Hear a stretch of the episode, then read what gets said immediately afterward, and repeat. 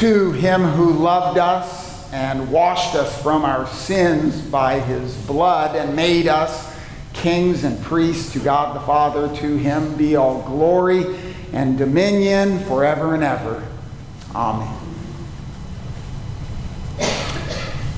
The sermon text will be read in parts during the message. For now, the usual weekly introduction in the name of Christ. We have a, a early summer sermon series going for a couple more weeks.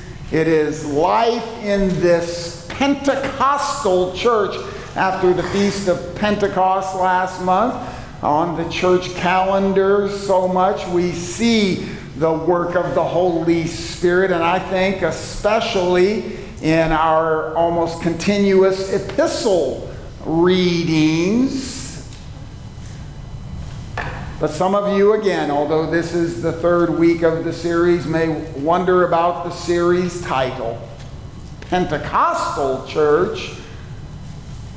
This is a Lutheran church. Well, we need to be bold to say we Lutherans are a Pentecostal church in the biblical sense of the word. So often it is used that word only for what people consider sensational gifts of the Holy Spirit. And so often it misses the basic, fundamental, pervasive work of the Spirit, which, which I think we're seeing in this series. I have mentioned that, that I would use the beginnings of these sermons to emphasize we need to watch how words are used in our world because people change meanings or substitute words and it changes attitudes and behaviors, indeed values. I mentioned that this day, the Lord's Day, what is called Sunday, is not the weekend, it's the week start at our leadership retreat that came out of my mouth yesterday the week start, and that changes the way you view Sundays. Last week, one of the more obvious examples, the definition of marriage has changed in our society and changed the God given uh, ethics that he, he put into that word of a union of a man and a woman for life to the exclusion of all others. Similarly, another hot topic in our society, I ask you, what do we call what's in the uterus of a woman? I know it's Father's Day, not Mother's Day, but what's inside of her after husband and wife come together with intimate love for centuries, millennia, in all languages, even indeed in the Bible What's inside of her has be call, been called a baby. Although they're accepted medical terms, uh, zygote and fetus and embryo, sometimes miss the humanness of baby. Elizabeth in Luke chapter 1 said, The baby within me leap for joy. That's the same word used a few verses later in Luke chapter 2 of the one in the manger, now born, pre birth or after. It's a baby. We emphasize the precious sanctity of that human life. Pentecostal I don't know if we're going to change Christendom with this sermon series, but we are Pentecostal. We have seen in this series from Second Corinthians that that means the fundamental work most of all of the Spirit is to give us faith. We just confessed it using Luther's words I cannot by my own reason or strength believe in Jesus Christ my Lord or come to him, but the Holy Spirit has called me by the gospel. The Holy Spirit has to work faith in our heart to help us see with our hearts what we can't see with our eyes that eternity given by the work of Christ. Last week we emphasized, again, two words starting with the same consonant groaning and guarantee that we live this world indeed with groanings over our own sin and evil around us. But the Spirit groans with us in our prayers, and the Spirit is the guarantee of Christ's work in the Word and sacraments. Today, again, as we look at 2 Corinthians chapter 6 now, two words with a little alliteration Paul moves on. This is a very practical out emphasis today and shows for him, I think for all, the marks of ministry. The questions asked in the theme paragraph today. To what, even outwardly, should we look to see and know that Christ is amongst us with his grace and guidance and glory? The answer may surprise you. It does even me when I am tempted to forget. The Apostle Paul emphasizes here his ministry as he had to do so often in his letters. People accused him of being a fake apostle, having seen Jesus later than the rest as one untimely born, and he had to emphasize the authenticity and genuineness of his ministry as apostle. He does it here in chapter 6. He says that he commends himself and Timothy and others, ourselves in every way. How? By great endurance in afflictions, hardships, calamities, beatings, imprisonments, riots, labors, sleepless nights, hunger, by all kinds of what would be called negative things. He does that later in chapter 11, emphasizing things even more graphically.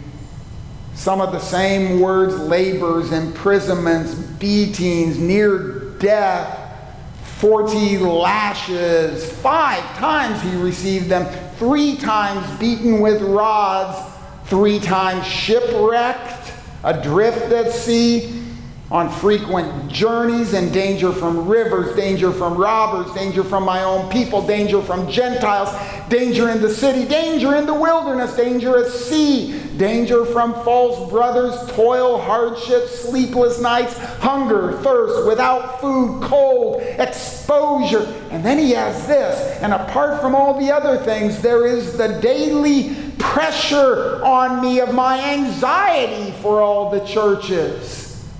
All these were marks of his ministry. And that needs to be emphasized as a reminder to all of us. We get to thinking that just the opposite are marks of genuine ministry, outward success and contentment and calm. But all these negative things really show our genuine imitation of Christ, our suffering in his name.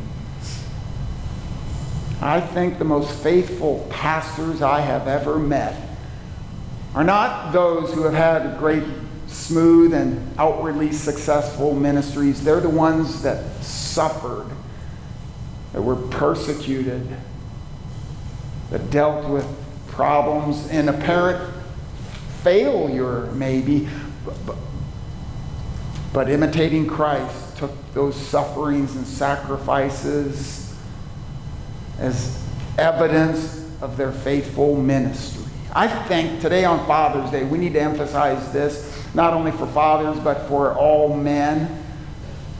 As, as, as we live as leaders, we are sacrificial leaders. The calling of a father is to take all the negative things, indeed, in the family, in the church, in this world. Indeed, imitating the Father. A chief characteristic of God in the most familiar verse of the Bible was that he gave his only begotten Son, that whoever believes in him should not perish but have eternal life. He, his Son, sacrificed. And the chief mark of ministry, controversial for 2,000 years indeed, is what? The cross, not this ornate, adorned cross, but that ugly tree on the hill where Jesus suffered and died. That shows him the Savior, the servant. That's what minister means. And when those marks are there, the marks continue. I didn't complete the list here in chapter 6 after afflictions, hardships, calamities, beatings, imprisonments, riots, labor, sleepless nights, hunger. He goes on to emphasize, indeed, by purity, knowledge, patience, kindness, genuine love, truthful speech, the power of God, weapons of righteousness for the right hand through the left. It's in the midst of our sufferings that those things bubble up and are seen. We haven't heard all the assigned readings in Second Corinthians this year because of the date of Easter, and we missed the beginning of chapter 4 where Paul says, We have a treasure in jars of clay. Yes, suffering, hurting, failing, it may seem, in this life to show, however, the surpassing power belongs to God and not to us. Indeed, I can see in pastors, fathers, and others who have suffered the power of God working through them with purity and knowledge and patience and kindness I left one out of that list if you're following along on purpose. The Holy Spirit.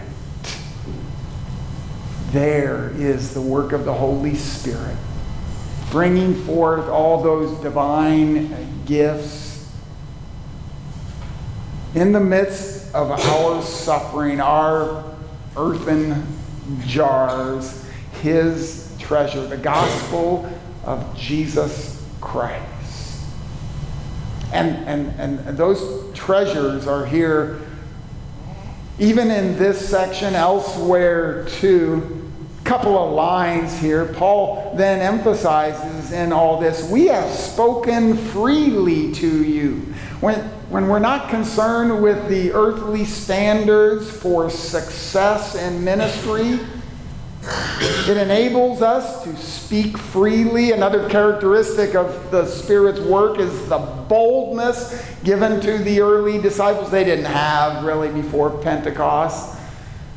We have in this Pentecostal church to speak freely. I remember the first time this dawned on me as a pastor, and I think it affected me as a father, when in a church meeting, trying to follow God's word indeed, Someone said, if we do this, we'll lose members. And out of my mouth, I hope it was wisdom, came this sentence that cannot be our first priority. Speaking freely and boldly the Word of God with love, not trying to push people out of the church, but being faithful to God, even if it means the loss of all kinds of things is our ministry. And Paul spoke freely and boldly. Indeed, he says, with heart wide open. We don't have to hide things. We can share our sin and confession and know it's paid for by the blood of Christ. We can share our weakness in all honesty and find Christ's strength in the body. And we can pray, like we said last week, with groanings, knowing that they're heard by God and He answers. Paul wants this for the Corinthians. He says, You are not restricted by us. There is that freedom and openness. He says in this translation, You are restricted in your own uh, affections. That's actually that wonderful word you see throughout the Bible, compassions. It's not that their affections, compassions, emotions are restricting them. They are restricted, the prepositions there in Greek, in them. They're not open for all kinds of earthly reasons. But when we see the true marks of ministry are not earthly things, but, but God's divine gifts, that's when we are bold and unrestricted to share his good news. Indeed, that's when we have strength. You, you may know that Paul continued to talk about his, his afflictions and problems.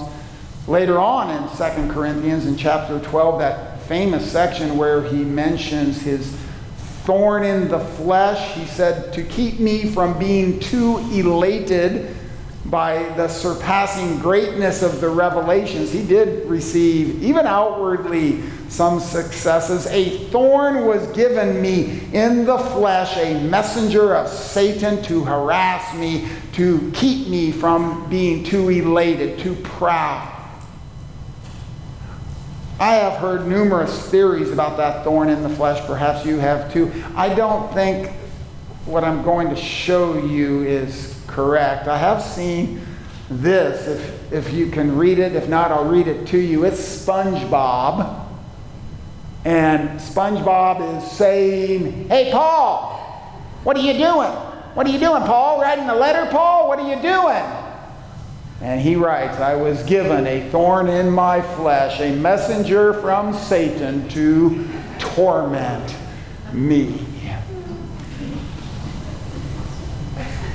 I wanted to end with a smile because that's part of it. We're going to miss also chapter 7 in this series, but there's a line there in chapter 7, verse 4. Paul says, In all our affliction, I am overflowing with joy because of Jesus and his spirit at work amongst us. Those are the marks of our ministry and life in this Pentecostal church. Amen. Please stand to sing the doxology to that hymn.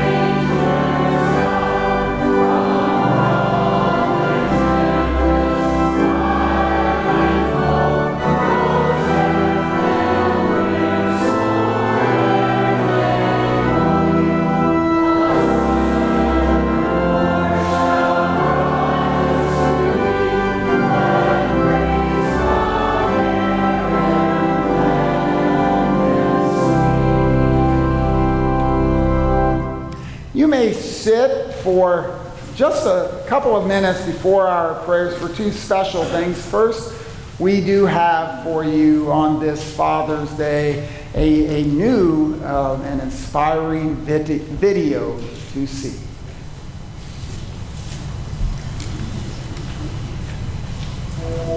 Hey, dads. We've watched you in the rough seasons, walking your family through whatever came knocking at your front door. Sometimes they're just ordinary problems. But you aren't any ordinary dad. You've led us with a steady calm that was rooted in a lot of prayer. You gave all the time you had, and even the time you didn't. Dads, you stepped up, staying up late to finish work, being the helping hand everyone needed on days that sometimes felt endless. You wrestled with online school, tackled homework you sometimes didn't even understand. You made sure we stayed connected to those we love. Dads, you stepped up and listened when we couldn't handle the circumstances of life. And found extra patience somewhere in your back pocket, even when things boiled over. You led us through trying to understand what was happening in the world, while pointing us back to the Word of God as our source for hope and comfort. Dads, you stepped up and brought fun and laughter whenever you could. But you also showed us that it's okay to feel deep disappointment and loss. Dad, you faced every day with courage, even in the face of uncertainty, and spent more than one sleepless night without any good answers or assurances. But you always made sure we knew this one thing that we are loved. We are loved by you and by God. Dad, we just wanted to say thank you. Thank you, Dad, for stepping up